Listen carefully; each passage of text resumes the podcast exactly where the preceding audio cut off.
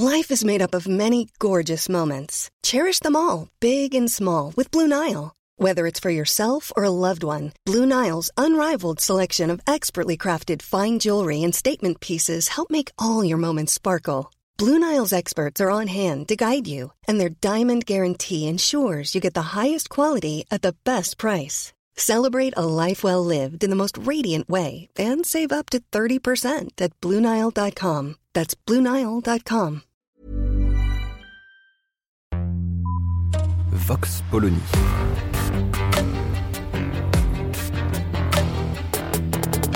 L'actualité vue par la directrice du magazine Marianne, Natacha Polony.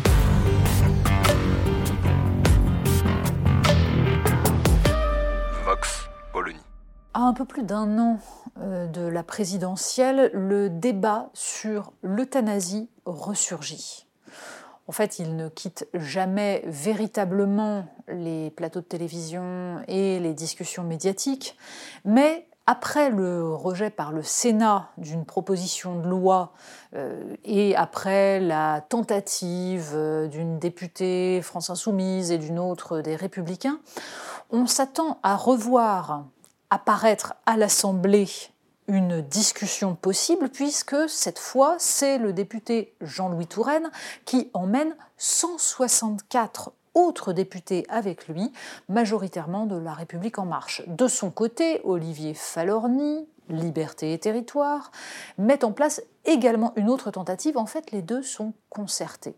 Bref, il semblerait que tout le monde soit d'accord pour remettre sur le tapis donc une discussion sur la fin de vie, mais à l'Assemblée nationale et disons entre gens qui sont d'accord, puisque de toute façon, le ministre de la Justice, euh, Éric Dupont-Moretti, avait lui-même déclaré qu'a priori, il était plutôt pour une loi sur ces questions-là, Christophe Castaner également, et surtout, il faut se souvenir de déclarations d'Emmanuel Macron disant que lui-même voudrait pouvoir choisir sa fin de vie. Alors, première question, ça veut dire quoi choisir sa fin de vie? Oui, parce que tous, ceux qui demandent aujourd'hui une loi sur la fin de vie ont l'air de considérer que c'est une évidence. En gros, ça se passerait de cette façon-là. Au moment où nous sommes libres de nos mouvements, de nos décisions, capables de parler, eh bien, nous pourrions dire je veux, une fois que je ne serai plus en état de décider, je veux ceci, cela, que ça se passe de cette façon, je refuse telle chose. Sauf que refuser l'acharnement thérapeutique, dire ce que l'on veut exactement comme type de soins, ce que l'on refuse, et l'espoir que l'on a d'une sédation qui risquerait d'accélérer la fin de vie, mais qui empêcherait de souffrir, tout ça, ça existe déjà. C'est possible. En fait, et on ne le redit jamais assez, le problème vient tout simplement de l'emploi des mots. La loi Leonetti, qui date de 2005, prévoit de permettre la fin de vie apaisée, c'est-à-dire une euthanasie passive. Euthanasie, qui vient du grec, mort douce. L'euthanasie passive, c'est le fait d'apaiser la souffrance, quitte à raccourcir la vie. Et c'est ce qui est rendu possible par la loi Leonetti et ce que font de plus en plus de médecins, même si, et c'est un des problèmes, certains médecins continuent à ne pas prendre en compte la souffrance du patient. C'est à distinguer de l'euthanasie active, qui consisterait à accélérer volontairement la mort par un produit qui administre la mort, ce qui n'est pas du tout la même chose. Et enfin, c'est encore à distinguer du suicide assisté. Or, c'est ça que réclament les militants pour le droit à mourir dans la dignité. Le suicide assisté, c'est-à-dire un patient, une personne en fait, qui décide à un moment donné de sa vie qu'il risque de se dégrader, de souffrir, et qui veut donc se suicider pour ne pas vivre cette dégradation et qui demande à la société, à la médecine, de l'assister dans ce suicide. Ce ne sont pas du tout les mêmes processus, puisque le suicide assisté, de même d'ailleurs que l'euthanasie active, implique qu'un médecin donne la mort, ce qui est le contraire de son serment, du fameux serment d'Hippocrate, qui est la base de la déontologie médicale. Et ceux qui prétendent qu'il y a hypocrisie parce que l'euthanasie passive donne aussi la mort ne comprennent pas que la morale, justement, nous préserve de toute forme d'hypocrisie. Et que cette morale, cette déontologie des médecins, à juste titre, fait la différence entre le fait de soulager la souffrance, quitte à accélérer la mort, et le fait de donner la mort. Faut-il décider que c'est la société qui va prendre en charge la mort, c'est-à-dire prendre en charge le fait qu'un individu veut en finir? Il y a là un débat qui devrait être posé clairement et calmement, mais qui ne l'est jamais. Pourquoi? C'est la deuxième question. Y a-t-il des sous-entendus, des présupposés religieux qui nous interdisent d'accepter l'idée que on puisse vouloir mourir? Alors oui, c'est vrai, il y a des gens qui sont opposés à l'euthanasie au nom de la sacralité de la vie. Or, ce concept de sacralité de la vie pose problème. Qui décide ce qui est sacré et ce qui ne l'est pas? Nous sommes dans une société laïque, c'est donc l'Assemblée des hommes qui se fixe ces règles. Mais au nom de quelles valeurs? Et c'est là tout le problème. Quelles sont les valeurs que nous partageons? Notre société est fondée sur cette idée d'une place spécifique de l'être humain. Tout cela nous est hérité de l'humanisme et des Lumières. C'est l'idée que nous ne pouvons pas faire reposer notre société sur autre chose que sur l'idée que l'être humain que nous avons en face de nous est un autre nous-mêmes et que la dignité de son existence est absolument essentiel. Dans ce cas, qu'en est-il de la liberté humaine, c'est-à-dire la possibilité pour un être humain de choisir pour lui-même son destin? Cette liberté est en effet essentielle. Mais, première question, cette liberté doit-elle reposer sur autrui et sur la société? C'est tout le problème de l'euthanasie qui fait reposer le choix de la mort sur le médecin qui va administrer la mort. Deuxième point, et qui est absolument fondamental, cette demande de suicide assisté, en fait, est très minoritaire. Quand on demande aux Français s'ils sont pour l'euthanasie et qu'ils répondent majoritairement oui, qu'ont-ils en tête exactement?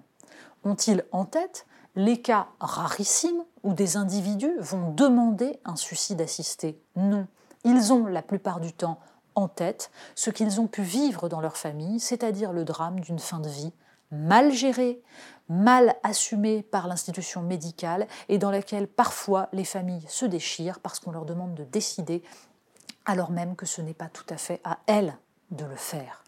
C'est cela qu'il faut gérer pour éviter les souffrances. Mais la souffrance de la confrontation à la mort de quelqu'un qu'on aime sera toujours présente. Et croire que parce que tout cela va être aseptisé, parce que on va donner la possibilité à des individus de décider, ça va empêcher que cette souffrance ne se diffuse, est sans doute un leurre. Pourquoi? Eh bien parce que souvent, un individu qui, une fois que la mort est éloignée et très loin, décide qu'il veut pouvoir choisir sa fin de vie, qu'il veut pouvoir choisir de mourir, très souvent confronté à la proximité de la mort, il change d'avis. Pourquoi? Parce que, et c'est ce qu'oublient très souvent ceux qui veulent légiférer sur tout et n'importe quoi aujourd'hui, parce que notre désir n'est pas clair, parce que nous ne sommes pas transparents à nous-mêmes surtout sur des sujets aussi essentiels que celui qui touche à notre propre vie et à notre propre mort. L'attitude que nous pouvons avoir intellectuellement, abstraitement, n'est pas forcément la même que celle que nous aurons au moment où nous serons confrontés à cette mort. Croire qu'on règle le problème par une loi, c'est oublier la complexité de l'être humain. C'est d'autant plus problématique quand l'extension infinie de cette euh, conception individuelle du droit et des désirs aboutit à ce que, par exemple, comme c'est le cas en Belgique, on considère qu'on peut autoriser le suicide assisté pour une souffrance psychologique majeure. Parce que ça signifie quoi? Ça signifie qu'on considère qu'une personne qui est en souffrance psychique doit pouvoir se suicider avec l'aide de la société, plutôt que de considérer que cette personne doit voir sa souffrance apaisée quitte à ce que la société prenne en charge cette souffrance et comprenne la fragilité d'un individu. Considérer que la souffrance psychique se règle par la mort est une drôle de conception de la dignité humaine. Alors, dernière question, qu'est-ce qu'on fait maintenant?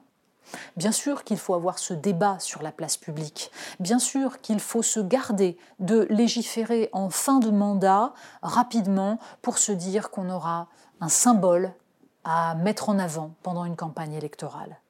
Il faut un débat vaste, argumenté, dans lequel on pourra justement poser les problèmes, dessiner des différences entre euthanasie active, euthanasie passive, suicide assisté, essayer très clairement et sans anathème de mettre en avant les valeurs qui nous rassemblent, ne pas nous laisser emprisonner par d'un côté des religieux qui vont parler sacralité de la vie et de l'autre des militants qui vont expliquer que toute personne réticente est forcément mue par une vision religieuse de la société. Refuser cette conception binaire du débat.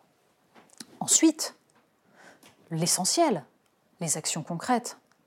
D'abord, mettre enfin en place le plan pour les soins palliatifs, qui était une promesse du gouvernement et qui attend toujours. Et plutôt que de légiférer, peut-être serait-il temps, avant tout, de donner les moyens aux médecins d'agir, mais également former ces médecins. Former ces médecins pour que plus jamais la loi Leonetti ne soit ignorée, car elle répond et ceux, les médecins qui la connaissent le disent, elle répond à plus de 99% des cas, bien entendu.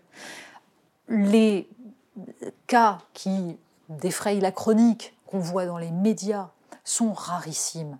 La plupart du temps, quand la loi Leonetti est correctement appliquée, quand les moyens sont donnés, la souffrance est apaisée et la fin de vie peut se dérouler correctement. Ce n'est hélas pas majoritaire en France, c'est pour des raisons de moyens et de formation, pas pour des raisons législatives. Vox Polony. Retrouvez tous les podcasts de Marianne sur les plateformes de streaming. Et puis les analyses, articles et entretiens de la rédaction sur marianne.net. Et surtout, n'hésitez pas à noter cet épisode et à nous laisser vos commentaires.